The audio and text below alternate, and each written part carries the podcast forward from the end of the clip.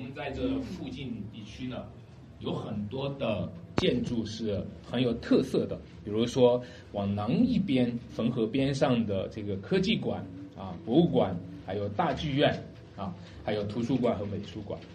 其中呢，它的这个青铜博物馆呢，你要是看的话，它是一个筒形的设计。远远的看起来呢，你就看到远处有五五个深红色的大桶哈，走到附近才看到哦，原来这是山西青铜博物馆啊。那然后如果你看了这个这个这一带的，然后再往北稍微走一段走一段的时候，也是在附近那个山西。国际展览中心呢，它的建筑呢是像飞碟的形状的啊，是一个大圆盘啊。你要是远远的看到一个大圆盘，这个建筑就特别的吸引你。所以各位看到了，就是建筑啊，现在的建筑比以前的建筑，当然中国古代的建筑都有这种艺术的风格，就是建筑不仅仅是为了实用，而且它的建筑的设计上呢，它也给人一种啊艺术的美感。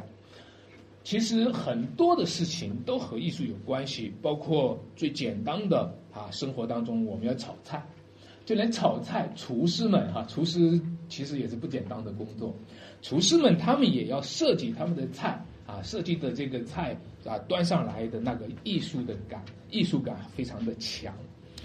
今天我们讲救恩的艺术。就是说，上帝拯救我们的恩典，这是不是一个艺术呢？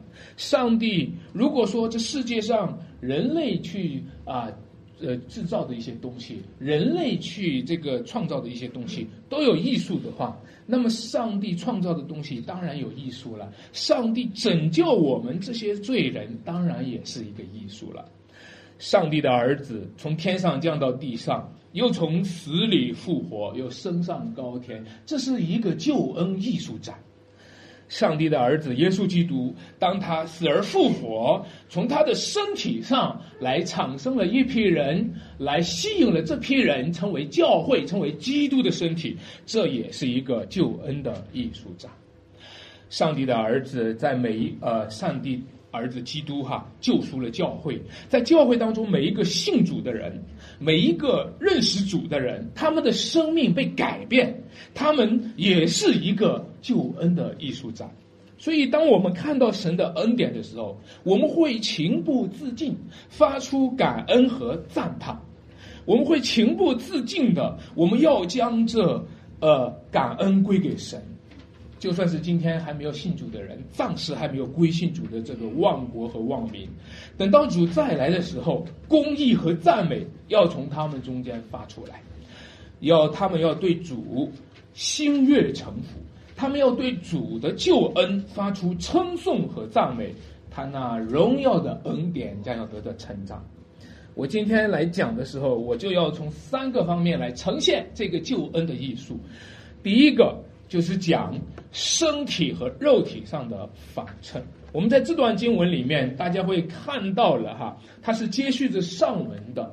在上文当中结束的时候，他讲到最后一句话说：“教会是基督的什么身体？是那充满万有者所充满的。”当他讲到了说，耶稣基督的身体教会，他跟着耶稣基督一同的。远超过一切执政的、掌权的、有能的、主治的，不但是今生的，而且是来世的。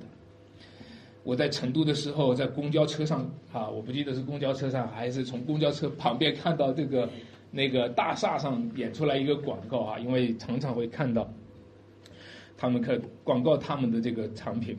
她是一位女士呢啊，这个广告是一位女士呢，有一个优美的舞蹈。然后用一个优美的舞蹈展现了一个优美的舞姿以后，整个的身体就是展示出来，然后出现几个字幕，叫做“用身体说话”。哦，我当时候看了这个广告的时候，我说：“哎，这个这个广告有意思啊！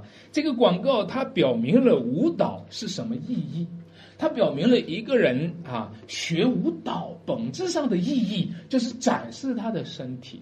学舞蹈本质上的意义就是展示上帝所创造身体的美。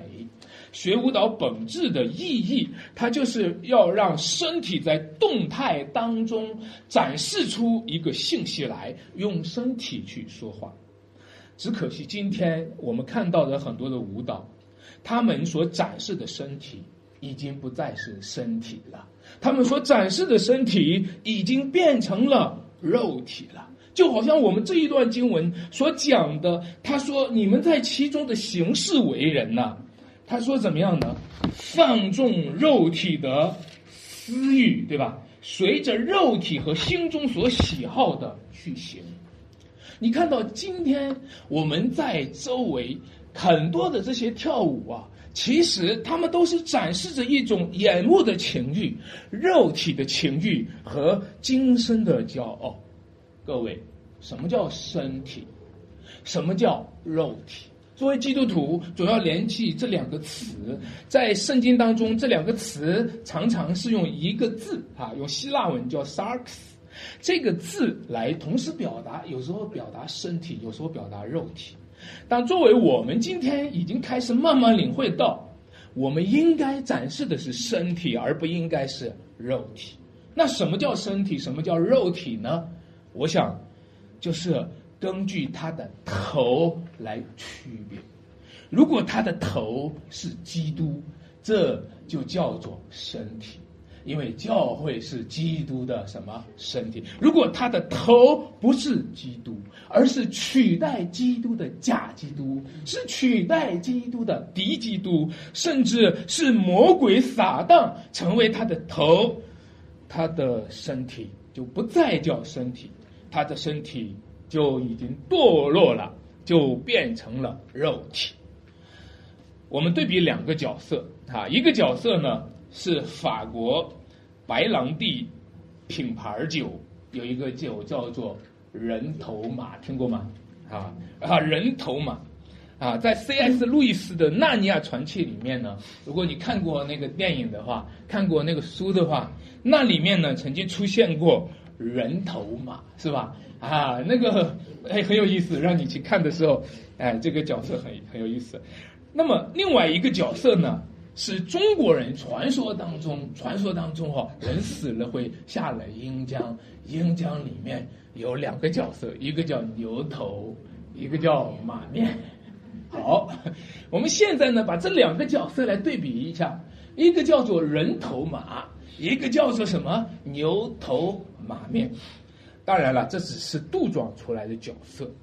如果这两个角色哈，它不是杜撰出来的，而是现实当中真正出现了这样的一种类型的话，或者你某一次参观某一个博物馆的时候，参观某一个展览的时候，真的出现了这样的作品了啊，那我们真的需要定义一下。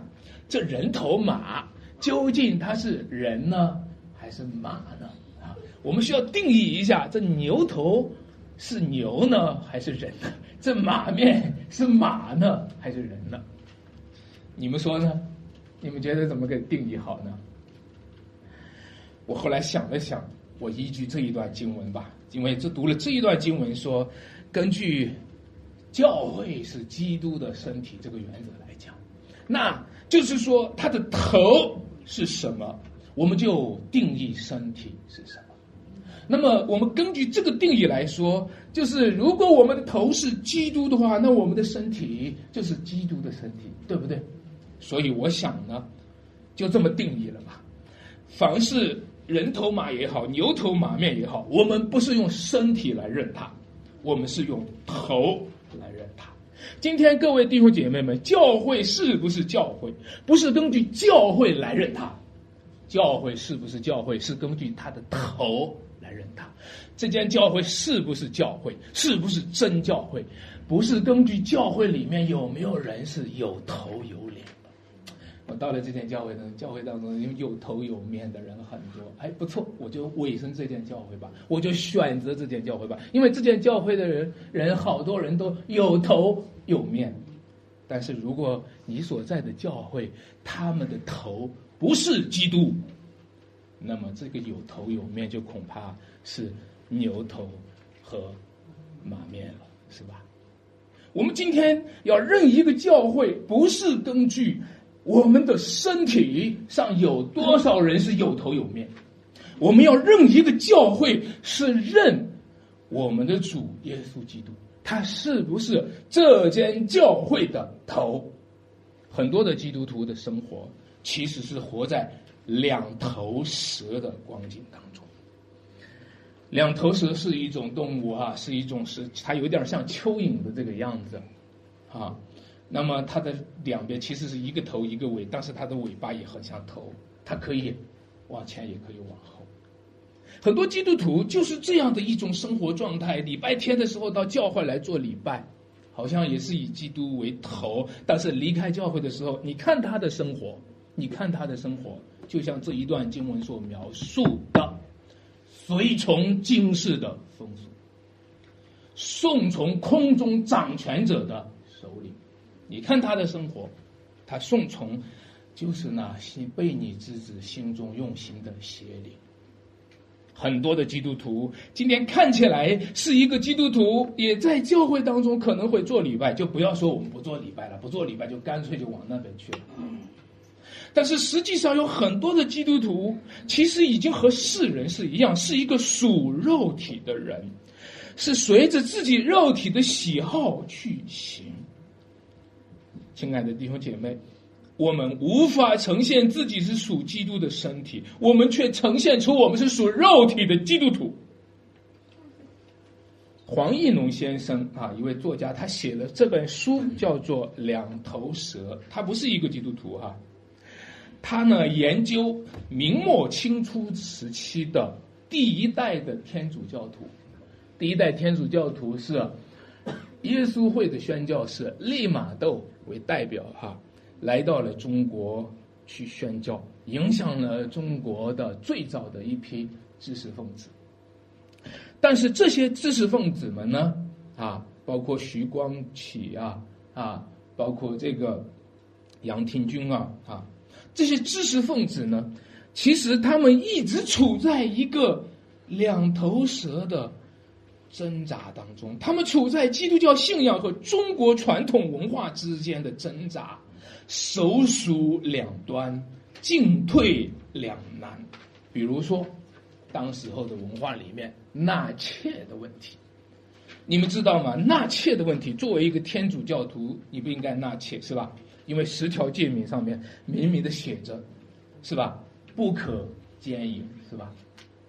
纳妾是不应该的。但是你知道，在中国的传统文化里面，不孝有三，是无后为大的。如果是妻子生不下儿子的话，纳妾在中国文化的传统里面是合法的，不单是合法的，而且你是有压力的，而且你不生下儿子的话，你的事情你就对不上，对不起你的祖祖宗。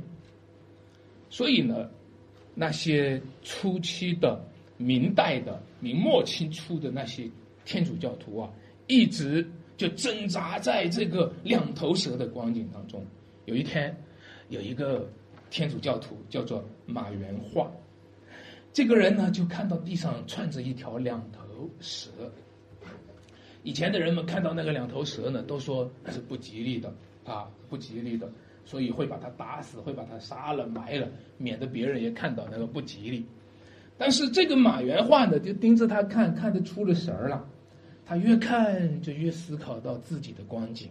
他就写了口写了一首诗啊，那个诗就是，他就其中我读几句，他说：“吾闻两头蛇，奇怪不可米，啊，西贤对之气，而无访独喜。”什么意思？我看到了这两头蛇啊，这很奇怪。别人呢就是对着他就哭了，完了完了，就糟糕了，这家就这家就倒霉了。但是而我呢，反而倒看着看着。仿读喜，就是我不当不哭，我反而还觉得有意思哈。为什么呢？喜者亦何云呢？啊，亦云何呢？就是你什么意思啊？你这是为什么喜啊？以我行常事，就是说我和他太像了啊，我和他太像了。所以他后面的两句话：毕生难共趋，终朝不离止。就是说我这一辈子都难以这个首尾之间，这一辈子，你看他往前走走，往后走走，这一辈子两个头也达不到一致。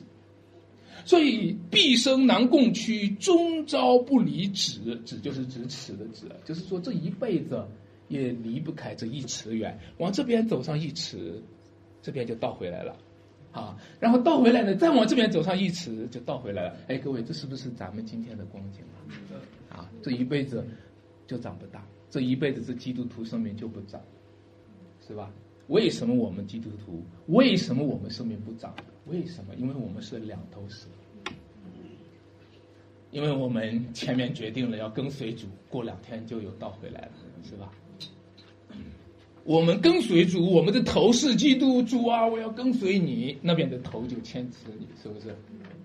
那边有另外一个头，随从今世的风俗，送服空中掌权者的首领，那也是首领，那个首领就是头，空中掌权者的手里。我们有多少的基督徒今天能摆脱这些今世的风俗呢？我们有多少的基督徒今天不是加入在这些风俗的？行列当中呢，我们有多少的基督徒有没有意识到，你正在推动的今世的风俗，那个头是空中掌权者的手里，是魔鬼，是撒旦。基督元首的地位，他已经复活，他已经升天了，他已经远超过天上执政的、掌权的、有能的、主治的，不当是。今生的还是来世的？你知道这句经文是说什么吗？这句经文就是告诉我们，请记住，你的头是基督，请记住，你的头不是基督所超越的那些执政的、掌权的、有能的、主治的。基督超越了这一切，基督远超过这一切，就是告诉我们，千万千万小心。不要把那天上的执政的掌权的当做头，也不要把地上的执政的掌权的当做头。千万千万要记住，他说：“你们不要把今生的执政的掌权的当做头，也不要把来生的执政的掌权的。你们的头是基督，因为基督超越了他们。教会作为基督的身体，就也超越了他们。”但是你看到，死在最终的人啊，死在最终的人，你今世的执政掌权者作为你的头，送赴空中掌权者的手里，送服今世的风俗，送服悖逆之子心中的邪灵，送服肉体的情欲和私欲。各位，你在自贬身份，因为你作为教会。却和死在最终的人是一样的。你在自贬身份，你对基督的身体做了最大的侮辱，你也对你自己的身体做了最大的侮辱。不要说今世的权柄啊，今世的权柄不应该超过教会，连来世的权柄也不应该超过基督的身体。教会不要说堕落的天使啊，堕落的天使已经堕落成魔鬼撒旦了，他不应该做教会的头。就连那没有堕落的蒙拣选的天使，他也不应该成为教会的头。他们都睁大眼睛看着教会，教会是一台戏，天使只是观众，教会却是演员。他们看着教会，他们希望看见神在教会身上展示出来的救恩艺术。天使也愿意详细查看，晓得这些道理。不要说地上的短暂的伪政权不应该辖制教会，就连是天上的被上帝任命管理风、管理海、管理火、管理星辰的那些天使。他们也不能够做教会的头，他们不过是为那些承受救恩的人做服役的灵。各位，各位，不要说撒旦的灵不应该充斥在教会当中，不配在教会当中，撒旦的灵也不配在你的生命和我的生命当中，撒旦的灵也不配在你的身体和我的身体当中。不要说撒旦的灵了，就说说天使的灵配不配到我们身体里面？就说说天使的灵配不配在教会当中？让我告诉你，天使的灵像海鸥一样的盘旋在教会的周围，盘旋在基督的身体周围。他不能住在里面，他只能在外面守门天使护卫我们，只能在外面守门天使护卫我们，只能在外面看门住在里面的那个灵，是唯独耶稣基督的圣灵，唯独呢创造我们、救赎我们的上帝的圣灵。教会是基督的身体。教会就应该展示基督的身体，就像那一位跳舞的女士一样。教会要跳舞，教会要把这这基督的身体展示出来，用身体说话。什么时候我们作为基督的身体，却每每天窝在自己的肉体里面？作为基督的身体，却窝在自己的肉体里面，每天体贴自己的肉体。什么时候我们作为基督的身体，却成为一个属肉体的人？我们就要反省。我们就要反问：我们的身体怎么变得畸形发展了？我们的头还是不是那个头啊？如果我们的头不像头的话，身体就不像身体。如果耶稣基督不是我们的头，不是我们的元首，我们就不能够，永远都不能够，在我们身上体现耶稣基督的救恩艺术。我讲第二个。死罪到复活的超越，这段经文开篇的第一句话，哈，这一第一句话一点都不客气哦，这一第第一句话讲起来讲的就那么刺耳哦，第一句话怎么说啊？你们死在过犯罪恶之中，我这第一句话就这么不客气，这这今天作为一个读者在这儿被当头一棒就打下来了，是不是？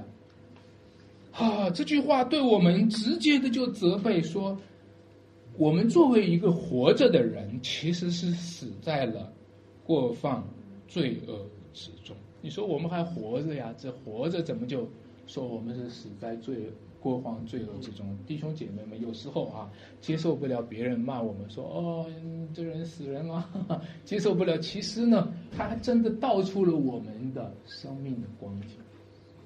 我们这些活着的人，其实什么叫死在最终？我用一个白话跟你讲，活在最终的人都是死在最终的人，你知道吗？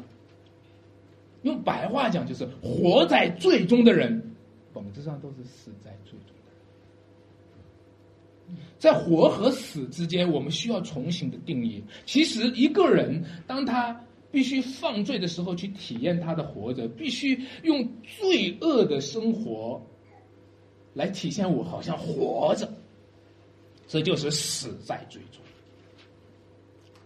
人们活着吗？这世界上的一个一个人活着吗？在活动着吗？人们在活着吗？这一辈子都在追求活着吗？其实活着的人都不过是死的展品。你们看看。那些长老做空虫的标本，空虫在那儿标本在那儿的时候，看起来像活着，是不是？嗯，其实是死的，是吧？每一个活着的人，就像这个空虫的标本一样，看起来是活着，其实是啊，已经死了。小学小学的时候，我学到的课文有一篇课文，你们学过吗？叫做《琥珀》那篇课文。嗯，说那个好，当然他讲的是一百万年前。他说有一个蜘蛛啊，看到一个苍蝇，那个蜘蛛悄悄的就靠近那个苍蝇，大家就知道了，蜘蛛肯定会想着美美的要大吃一顿了，是吧？就在他向苍蝇开始发起攻击扑过去的那一刹那间，从旁边的松树上掉下来一滴松枝，啊，松树的松枝一下就把他们扣在里面，所以那个。那个蜘蛛的那个样子，准备扑过去的样子，和那个苍蝇正在那儿还在挡它的翅膀，它也在快活的过它的生活。蜘蛛也觉得我正在活，苍蝇也觉得我正在活，呃，正在今天的风光非常好，这个今天的这个日子非常好。结果一滴松枝一来，把他们扣进去了，然后一扣进去就扣了一百万年。然后呢，说是有个小男孩儿。这个这个这个下雨了，也光着脚就踩的时候就踩到了一个东西，拿起来一看，琥珀哦，这个东西成了化石了，成了化石了。各位，这就像今天我们人类活着的光景。你看看那个蜘蛛是怎么活生龙活虎的，是不是？你看看那个苍蝇是怎么活着，看看吧，每一个人都不知道。其实松枝已经在他的头上，所以这段经文说：“你们都死在过放罪恶之中。”这就是我们的光景，在亚当的死里面，早已经死去的人类，看起来活着，早已经死在最终。死在最终是怎样子的呢？经文就开始描述了，描述啊，他怎样的。他的行事为人是怎样子？他是怎样的随从风俗啊？对吧？他是怎样子的随着肉体心中喜好的去行啊？简单的说，就是描述了一个堕落的罪人。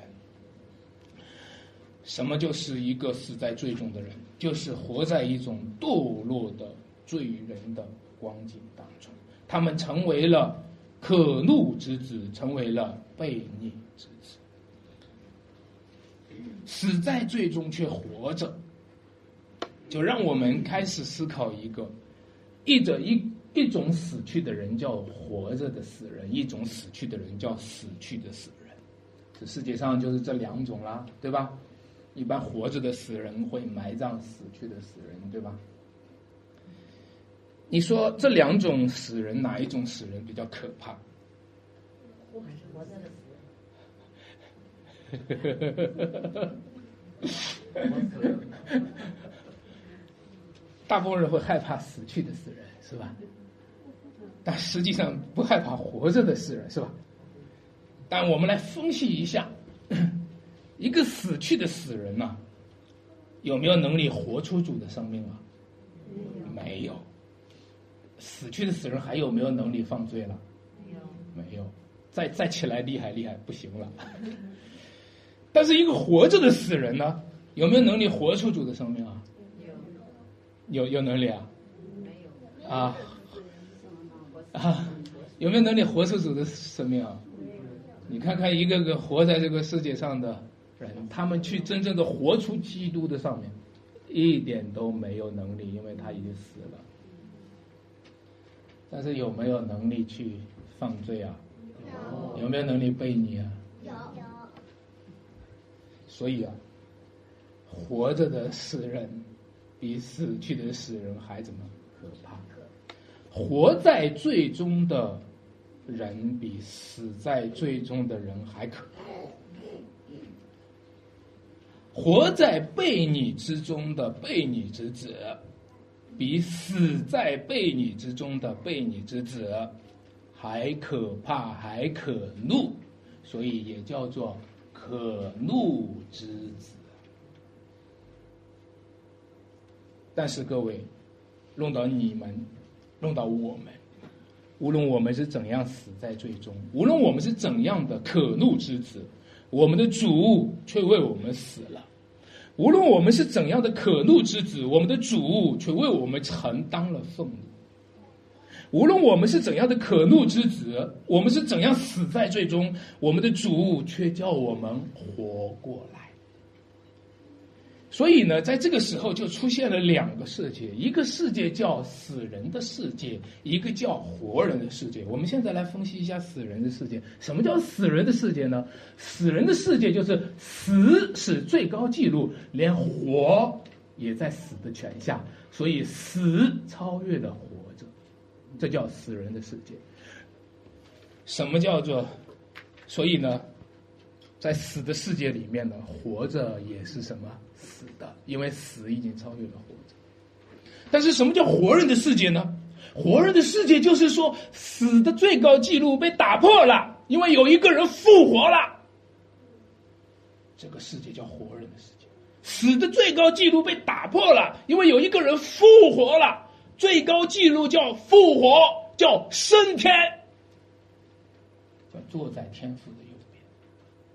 这个世界叫活人的世界，在活人的世界，复活已经超越了死亡，所以和主同死的人，和主同活的人，都是有生命、有永生的人。阿门。各位，如今基督复活了，上帝的救恩正在在这个世界上做一个工程，就是将一个死人的世界要变成一个活人的世界。我们这死在最终的人，就是因为这个活过来的。我真的很想让大家找到印证，说我是活过来的。我真的很想让每一位在座的听众们，你能够确定你有奉于这个。活人的世界，今天你来信靠主耶稣，不是加入一个宗教团体的事；你信靠主耶稣，不是加入一间教会的事；你信靠主耶稣，乃是从一个死人的世界要转向一个活人的世界。因为耶稣复活了，基督复活了，我们应信于他，一同复活，一同升天，一同坐在天父的右边。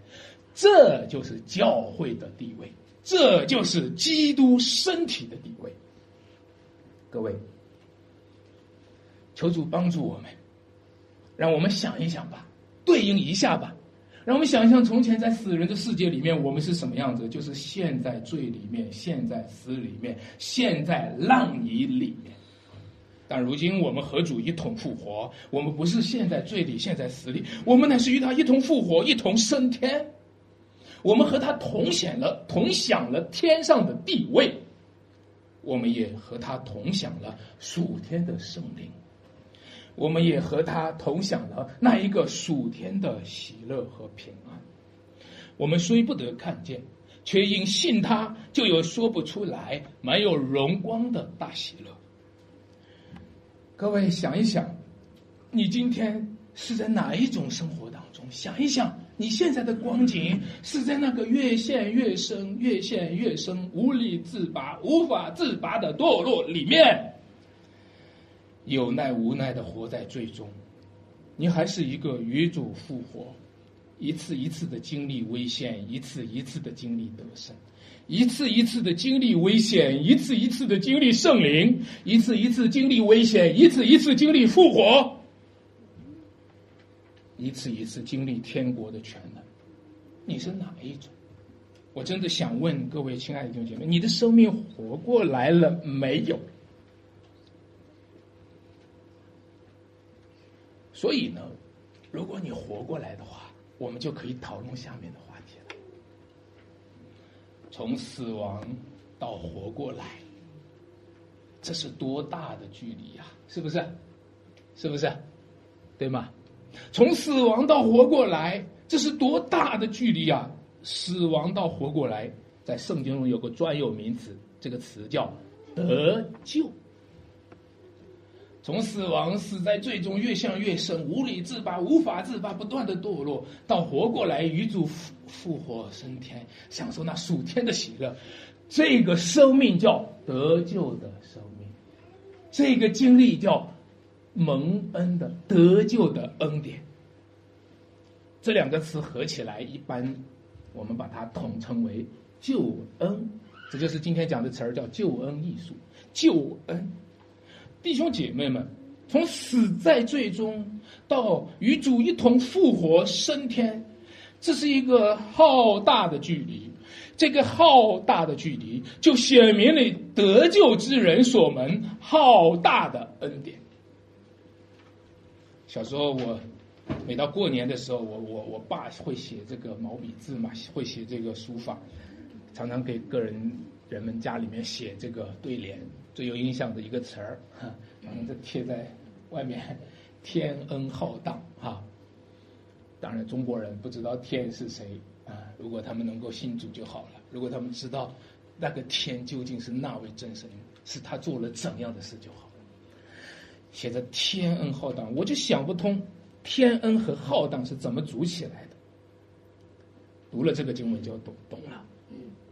天恩和浩荡是怎么组起来的？因为神的儿子从天上到地上，那是个浩浩荡荡的大事业。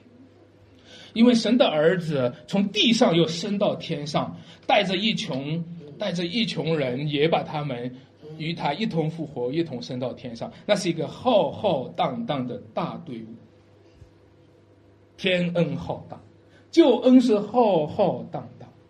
神的救恩浩浩荡荡，为什么要浩浩荡荡呢？因为它是一个长老，这是一个展览，这就是第七节讲的。要将他极丰富的恩典，就是他在基督耶稣里向我们所示的恩慈，显明给后来的世代。我把这个“显明”这个词儿变成展览，展览给后来的时代，展览给未来的时代。上帝从创立世界以前呢，恩典就已经在那里藏在那里，藏在那里。那个时候，恩典是储存着，这是个恩典的秘密。后来到耶稣来到这个世界上的时候，他死而复活，恩典就显明了。后来到我们信主的时候呢，这个恩典就送到我们手上，我们就接到收到了。到我们和他一同复活，一同升天，将来主耶稣还要再来的时候，这恩典呢，就要从亘古到永远的展览出来，展览给那将来的世代。展览给那主再来的时候的永永远远的时代。亲爱的弟兄姐妹们，想一想，我们是什么？我们是死在最终的人。我们配得到的是什么？配得到的就是死。一次一次放罪，我们身上不是吗？我们每天常常不是一次一次放罪吗？一次一次放罪，经历到的结果就是一次一次的死亡。我们配得的就是上帝的愤怒，我们是可怒之子。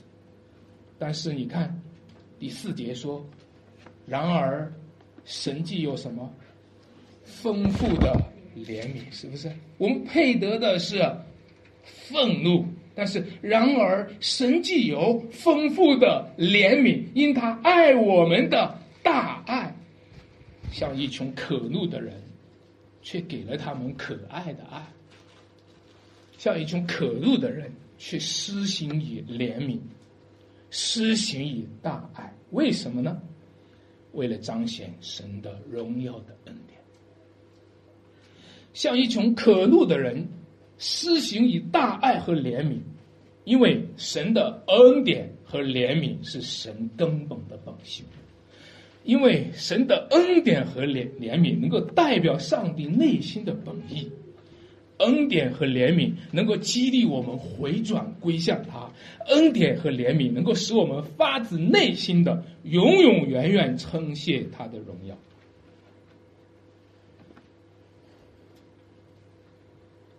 什么叫恩典？我们讲第三个点。什么叫恩典？请大家跟我来读最熟悉的这处经文第八节。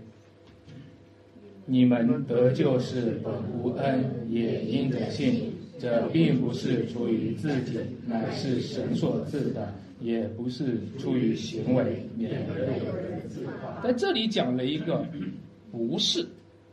什么叫恩典？他给你讲了一个不是什么？什么是恩典？这里讲不是出于自己，不是出于行为。什么叫恩典？那不是出于自己，是出于谁啊？出于神，是神所赐的，不是出于行为，不是出于谁的行为啊？自己的行为，那是出于谁呀？神的行为，啊，不是出于我的行为，是出于神的行为，不是出于我的工作，而是出于神的工作。这就是第十节那句话：我们原是他的工作，恩典。就是神的行为，恩典就是神的工作，恩典就是神的荣耀。什么时候我们开始自夸，就说明不是在恩典之下。什么时候我们在骄傲，就不是在恩典之下；什么时候我们发脾气，我们埋怨，就说明我们不在恩典之下。为什么我们会埋怨？为什么我们会发脾气？因为我们觉得自己还是有可夸的，是吧？我们还是有发脾气的资本，是吧？在那个点上，我们不需要恩典；在那个点上，我们靠自己就行，我们靠我们的行为就可以夸口。上帝啊，你的恩典够大，不过呢，在这个点上，我不需要你的恩典。各位。我们没有被恩典塑造过，连我们的不发脾气都是我们的行为，连我们的不骄傲都是我们的自夸。你看我，你看我一点都不骄傲。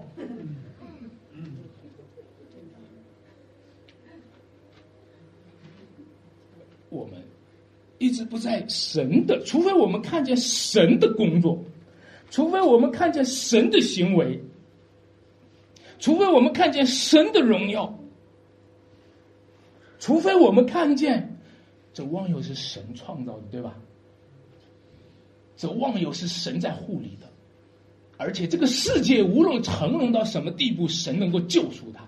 除非我们看见这一个，我们这些人无论烂到死在最终，神都能救赎他。除非我们看见这个，我们就可以以神的荣耀夸口，以神的恩典夸口。我们不夸自己，我们唯独夸神的恩。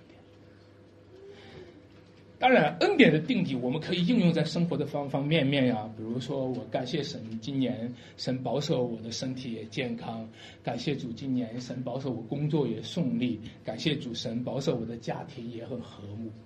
这都是神的恩典，对吧？在普遍的意义上，我们享受的任何事情都是神的恩典，对，非常对。但是呢？这段经文讲的恩典是个特质，这个特质在第七节很清楚。他说要将他极丰富的恩典，后面有一个词儿叫“就是”，这就是解释了。这个极丰富的恩典讲什么呢？就是他在基督耶稣里向我们所施的恩慈。哎，他把这个恩典特质啊，这个恩典是什么呢？基督里的恩典。这是神透过基督所施的恩典，他特别的不希望让你把基督和恩典分开理解，因为我们的惯常思维里一直是把基督和恩典分开理解的。我们惯常的方式就是我一边远离基督，我一边还享受恩典。但是实际上，你看，这是一个特质。他特指这个恩典是基督里所施的那个得救的恩典，他叫我们活过来，我们死在最终，他叫我们活过来，他叫我们与他一同复活，一同升到天上的这个恩典，这个恩典是超越的，基督是超越的，这个恩典也是超越的。比起来那些普遍的恩典，比如说我今天感谢主。呃，我这个收入也不错，这些恩典，我身体也很不错，感谢主让我家庭也不错，是吧？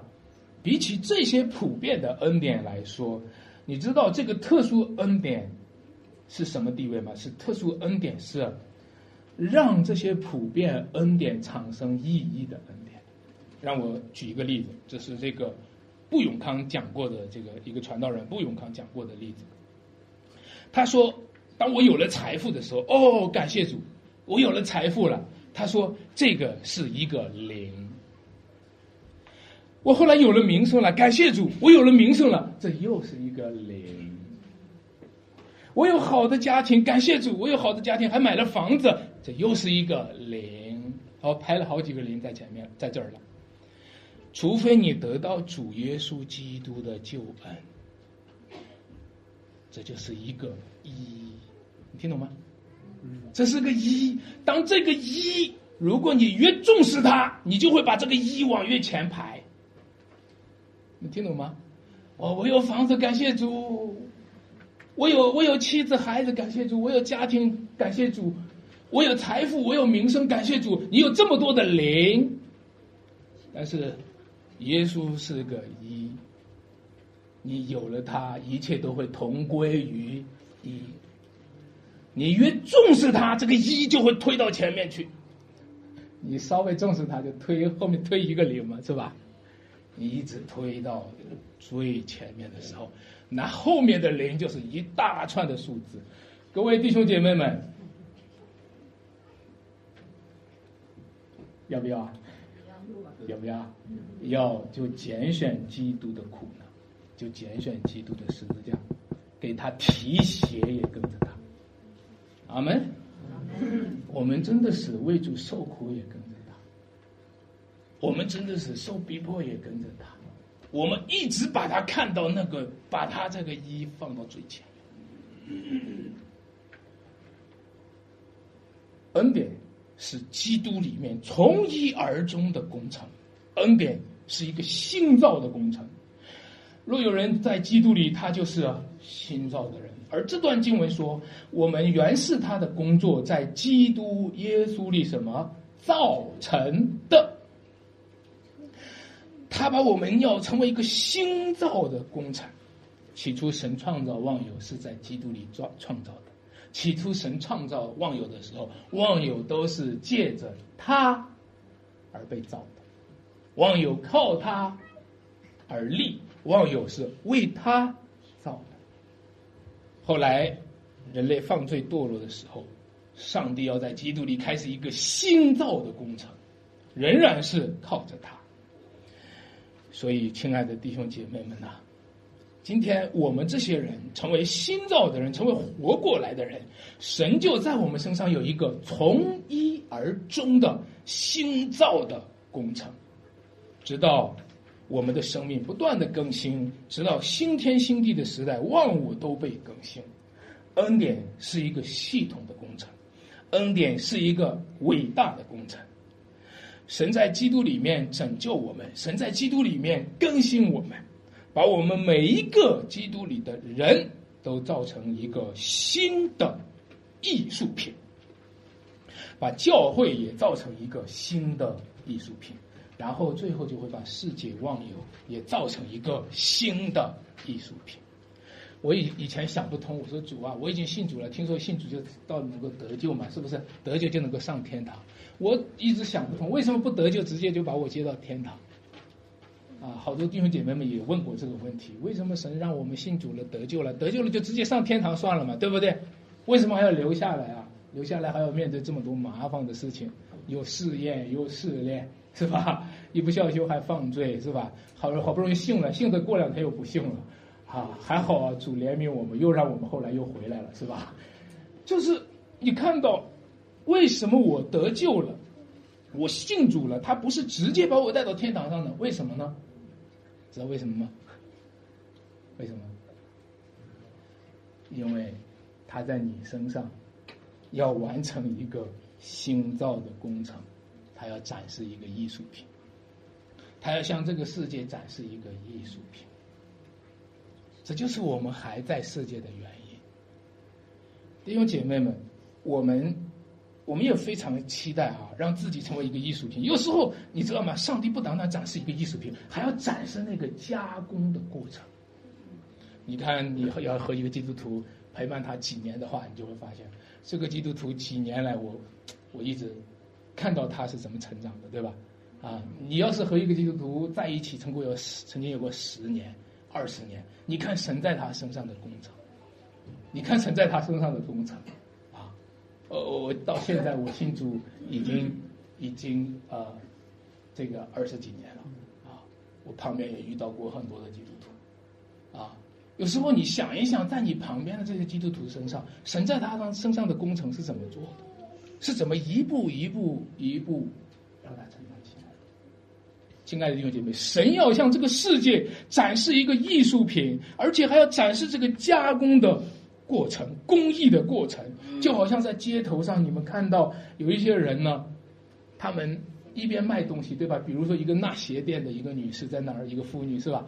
她一边卖鞋垫儿，一边在那里纳鞋垫儿，就是她展示的不仅是一个加工好的鞋垫。他还在展展示他那个加工的什么过程。很多人不是被你加工好的产品吸引来的，很多人是被你加工的过程而吸引来的，是不是？很多人买你那个东西啊，不是因为你做好的成品买的，是因为你是在加工现场卖那个东西，是厂家直销，是吧？啊，我告诉大家，其实上帝在你我身上就是这个工程。有时候我们做基督徒啊，当我信主以后，我我看到好多弟兄姐妹也是，巴不得向亲人、向家人们来展示我们的生命。啊，我其实我是蛮渴望和我的亲戚朋友们和我所有的朋友们，所以他们的婚礼啊，他们家有什么什么，我只要是有空，呃我是比较忙一点，只要是有空的话，我还是去参加的。我参加以前我是觉得很软弱，一参加就给我带来试炼，带来这个那个偶像的东西就影响我是吧？但是到后来我开始就更主动了，我就希望有机会向他们展示，展示神在我身上已经改变过的工程。当然了，尤其是你家里的人，你展示的时候有时候也不起作用啊。展示的时候你要说，哎，那些时候你看我信了主，你看你看我信了主了，你看。你告诉他，你看，你看，我信主以后有改变了，他不理你，啊，他不理你，啊，他为什么不理你呢？有时候我们想的是一个太快的展示，但是呢，上帝的心意呢是展示那个加工的过程，所以你就准备好长时间展示，你不是说今天晚上好好表现表现啊，今天听了到了。回去好好表现表现，听得到了。今天说啊，爱丈夫要爱仇敌，我最大的仇敌就是我丈夫，啊，回去我要好好表现表现，对吧？端一盆水给他端过去，是吧？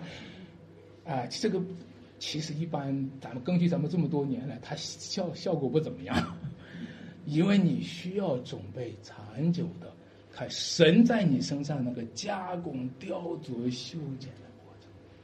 那里面有很多有眼泪，那里面有血，那里面有很多痛苦，有很多挣扎，是吧？所以感谢主，所以不是出于行为，那种急的表现的人，大部分都会变成靠行为的人。这教会里面常常讲说，弟兄姐妹们要用行为感化你的亲人，用行为感化你的丈夫，啊，大部分人都走了靠行为，不，不是出于行为。你越越发想要今天表现一下，越靠行为就越自夸，啊，越靠行为，好多时候越想表现，表现的成功了，这不是自夸的机会吗？你知道激励我做行为的动机就是自夸吗？我等着我把我丈夫吸引回来的时候，我就能自夸嘛，对吧？但是实际上，这是南辕北辙。我们需要看见神在我们身上有个持续不断的修剪和雕琢，在我们生命当中的工程达到一个阶段，啊，至于别人嘛，他们的得救不得救，那仍然是神的工作。诗经上有一个有一有一个简单的话叫做“伐柯”啊，你听的这个也看不听不懂什么意思，“伐柯如何，非斧不克”。伐柯是什么？柯是什么东西啊？就是砍，拿斧子要砍那个斧子柄。你们知道斧子柄是木头的。伐柯如何，非斧不可？就是说我拿着要砍这个斧子柄，我这个斧子需要一个斧子柄哈，要不然不能用。但是你怎么砍到斧子柄啊？你没有斧子，你怎么砍到斧子柄啊？我觉得他这个话就把我们基督徒好多人的困扰，当然包括世界上很多人的困扰都在这里。我怎么能做到呢？我要想做到，对吧？我我怎么能够去服侍主呢？我怎么能够去行善呢？我怎么能够去爱人如己呢？法可如何啊？非福不可。就是说，你除非。斧子柄先给你安上，你才能发。谁给你安斧子柄啊？你自己去安啊！除非我们原是他的工作，是神先把你这个斧子给造出来，神先把你这个斧子造好，然后神再举起斧头来用你在做工。我们这一生当中做了任何行的任何的善事，无非是神在我们身上使用我们而已，对不对？是吗？我们今天如果要是行了任何任何的善，无非是什么呢？无非是神在借着我们做工，但是神借着我们做工之前，先要做我们的工。我们是他的工作，神先要把你和我造好，造好了再用你和我去行善，对吧？行善的时候你高兴吗？高兴吗？还是自夸？你你你你自夸就是在靠自己，对吧？但你高兴是高兴，我终于被他使用了，我终于对他来说是有用了，我这无用的仆人，终于被他使用了。所以感谢神，这就是神在我们身上的恩典。我们做的任何的事情，都是神的工作，不是我们的行为，而是神荣耀的工作。我看了一下，如果你要是靠着行为的话，哈，弟兄姐妹们，你要真的要是靠行为努力的去做的话，你得完成双份工，你要打两份工。第一份工是把你的工做完，第二份工是把神在你身上做的工你自己做完。有没有听懂？靠行为的要打两份工，先把你你要把你的工做完还不够。还得把神在你身上做的该要做的那份工，你也得做完。神做了什么工啊？你想一想，神派他的儿子从天上降临，替你死在十字架上，然后又从死里复活，又升上了高天，将来还要再来。你要是靠自己的行为，你就得把你的工作做完，还得把神做的工也得做完。这就是靠行为，这就是靠行为。这就是你把自己当做神了，但是靠信心的话，仰望主在我们身上的工作，你将会发现，上帝已经做完了他的工，他已经派了他的儿子来，他儿子也死了，也复活了，也升天了，是吧？这最大的工程已经做完了，他把圣灵放在我们心里，哦，神不他把他的工作做完，下一步还要做我的工作，哎呦，哎呦。这工作怎么不一样？这个变成了上帝做两份工，我只要当当的相信他，我只要当当的仰望他，我只要当当的顺服，我只要当当的摆正，不要和他背逆，不要和他对抗。各位，你你你你，你想医生给你做手术的时候，你需要做什么？你需要信心，你需要顺服，是吧？你躺在那里一动不动，你越不动，你越不做什么越安全，是不是？今天上帝在你身上做的工作，你越顺服。你越相信，就越安全。神的工作在你身上就越能够展示出来，一个救恩的艺术正在这儿雕刻着。各位弟兄姐妹们，最美的艺术品就是神的创造，而神创造的顶峰，六天创造的顶峰，不是创造了山川河流，不是花鸟鱼类，神创造的最杰作的作品，是他所创造按照神的形象创创造的人。你说人有什么好啊？人坏透了，死在了过放罪恶之中。说的非常对，说的非常对。但是你知道吗？神正在启动一个新造的工程。他在一群朽木身上，我小时候常常被我哥哥骂“朽木不可雕”啊。他现在正在一群朽木的身上雕刻工程。各位弟兄姐妹，他正在你在我身上启动一个新造的工程，借着他儿子耶稣基督从死里复活，升上高天，把日趋堕落成龙的灵魂从极深的坑中救出来，然后和他一同经历那超越的救恩，然后在我们身上展览一个救恩的艺术。等到主再来的那日，这世界上最美。就是神在基督里新造的人，等到主再来的那日，那个新天新地当中最美的，就是基督里面与他一同复活升天的新人类，就是基督的教会。我们一起祷告：主啊，我真的谢谢你，把这么美好的应许赐给我们，我们也带着欢喜快乐的心来等候和盼望你那丰富的祝福。我们恳求你在我们每个人生命上雕琢修剪，我们恳求你在这个教会当中雕琢修剪。我们恳求你继续用你那死而复活的大能，用你那圣灵里面恩高的恩典，继续厚厚的浇灌在我们的身上。